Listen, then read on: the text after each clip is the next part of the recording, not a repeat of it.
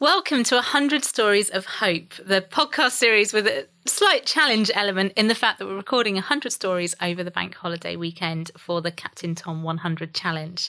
So my name's Anne Buckland, I'm your host, and today I'm joined with Roper, who is our, the volunteer recruitment manager at Mercy Ships U K. Roper, how are you? I'm really well and really excited, Anne. Thank you for, for having me. Perfect. It's lovely to have you. Thank you for joining um, on this slightly crazy Mad Dash challenge. Um, so what, what does hope mean to you? Well, to me, hope, um, I guess it depends uh, what it means for other people. But for me in particular, it has many different faces. Um, but the one thing I would say is that hope for me represents something that can be present even when things are bleak and even when things are scary and horrible. And for me, hope is sort of like that little glimmer um, that you hold on to, especially when sometimes you're a bit desperate or you don't really know what's going on. For me, hope is that thing that sort of ties everything together and gives you the kind of chance to, or the opportunity, something to look forward to and breathe and think, you know what, one day it may get better. So can you share a story of where that you think um, epitomizes hope in your own life? Yeah, um, I have quite a few, actually. And when you asked me to think about this, I thought, ooh, um, it was really challenging. But um, one story, I guess, yeah. So one story um, that goes back probably a good fifteen, sixteen years now. Um, I was just reflecting because I love to journal. So um, I was reflecting on kind of like a season, probably over the space of sixteen, as I said, years, uh, when I realized that everyone in my close immediate family has had some kind of major health problem. Um, honestly, anything you can think of. So if it's heart problems, we've seen it. Um, if it's, you know, cancer, we've seen it. If it's mental illness, we've seen it. And so I was just thinking about sort of, um, as you said, the question, you know, what does hope look like? And for me, hope is kind of like the opposite of the fluffy, Pinteresty, you know, um, uh, kind of really nice uh, kind of calligraphic writing, you know, that's like, you can look forward to tomorrow, things will get better. For me, hope is the thing that right in the midst of everything, when you've just found out, you know, a couple of days before Christmas that you, your mom's had a heart attack in like her early forties, or when you find out that your best friend, your sister, has been diagnosed with cancer, or when you find out that your brother's got a really life-threatening mental illness. Like, hope is the thing that keeps you going and you think, okay, I have no idea how we, I, I'm going to pull out of this. I have no idea how, first of all, how things ever got this bad. But then secondly, I have no idea how I'm ever going to make it. Like the emotional um, waves and so on that you feel, especially when you see someone close to you suffering. Um, for me, hope is sort of, as I said, just what kept me going and what made me think, you know what, there's probably a chance that things will get better at some point in the future.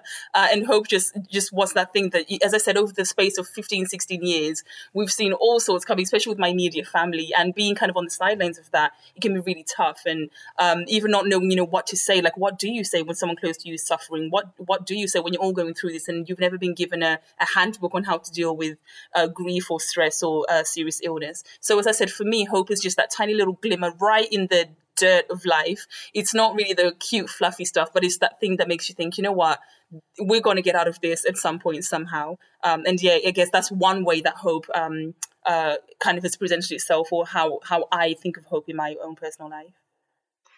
That's a really interesting analogy. I like that, that it's not the Pinterest look. You know, you see the Etsy shops kind of version of hope with the nice calligraphy and the lovely prints and yeah. This wonderful hope word, all nice, clean and clear. I, I, I quite like that it's in the mess. Um, mm. That's obviously sounds like a really challenging time for you. What did hope feel like for you at that point? Um, oh, the first word that comes to mind is distant.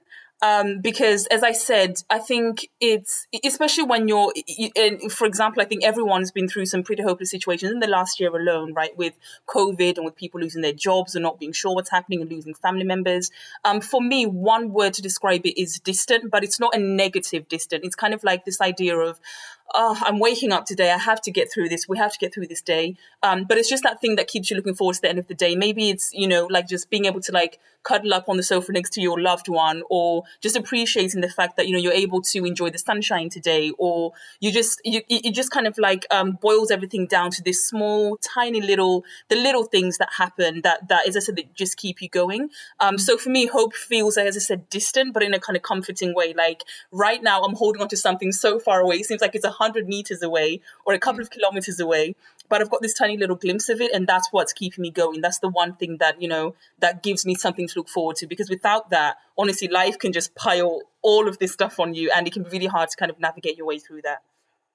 That makes sense. And as you quite rightly say, this year people have had a phenomenal amount of things to deal with. Mm. Um, there isn't a single person that hasn't been left un, unaffected by everything. And I like your idea that, that hope is grit.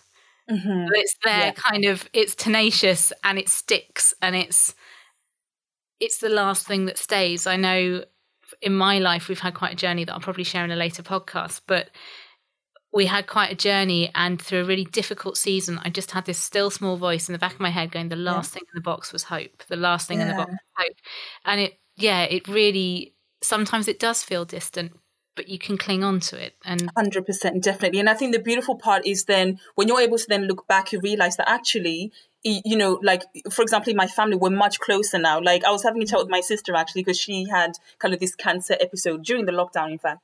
Um, and I was saying to her, like, you know, we relate differently now, because she was saying to me, you know, I've never thought of my own mortality before. And I was like, I've never th- I've never imagined my life, like, without my sister there. But the, the, the kind of honest conversations that we now have, um, you know, like, especially when you face, like, really kind of traumatic, especially health issues, mm-hmm. um, it, at, at least in my experience, it's kind of brought us together as a family. Like, we're now able to tell each other the truth and just value each other a lot more, because it's like, I've had to imagine life without you, and every time I look at you now, I appreciate you so much more. So I totally agree. It's that grit, it's that perseverance that gets you through, but then you're completely different on the other side of it, because, you know, you can't be the same after you've gone through something really tough, just like lockdowns and COVID, for example. We're not go- we're not the same people that we were like a year ago.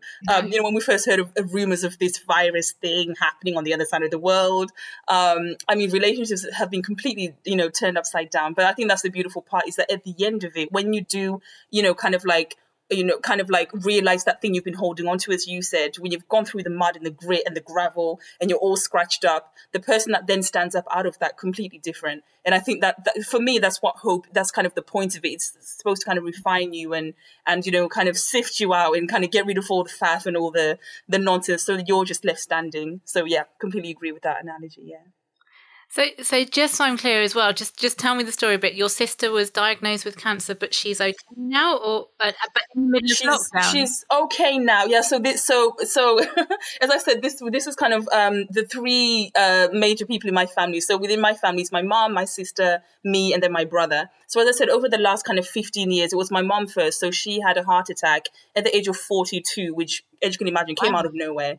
Um, yeah. And that's a whole story in and of itself. And then a, a few years down the line, then, um, you know, my brother then suffered from really bad episodes of mental health, um, really serious mental health illness, which, again, I'd never really considered mental health before. I, I just thought that's probably something that other people deal with. Um, and, you know, we went through the whole thing, you know, depression, feeling suicidal and that sort of thing. Went through that whole episode, which has lasted a few years. And then most recently was my sister. She'd had some health concerns over the, over the years, a few, you know, issues and complaints, that sort of thing. But actually she was diagnosed with cancer last year. So she's now on a journey wow. of, you know, just making sure that she's okay. They, you know, it, it, everything seems okay. But even still, that's, you know, yet, yet another example of just holding on to the hope that, you know, especially living in the U K, right, she has access to the best surgeons. And I learned last year that as soon as you're diagnosed with any, or if if there's even a hint of cancer, then there's like a whole team of specialists that come to help you, and they serve you, the, you go through all the scans, all the tests, and you're a priority case. So that in itself is like, this is awesome. Like, in as much as it's a really scary thing, you also know that in the worst case scenario, you do have the right experts kind of surrounding you. So she's going through, you know, Uh, kind of the rest of that journey now. Um, but yeah, just just very mind-blowing, um, crazy stuff that happens just in the area of health alone. But as I said, it, it, it definitely brings people closer, and it brings you, when you go through some suffering together, on the other side of it is a whole um, much more close-knit um, group of relationships, at least in my experience. Yeah, no, that absolutely makes sense. And definitely if you've had to imagine a tomorrow without someone and they're, mm. then they're, then I can imagine that you appreciate them so much more. Mm. Um, brilliant. Well, thank you so much for sharing your story, Roper. I know we're going to speak again, but um, thanks so much for spending your time with me today.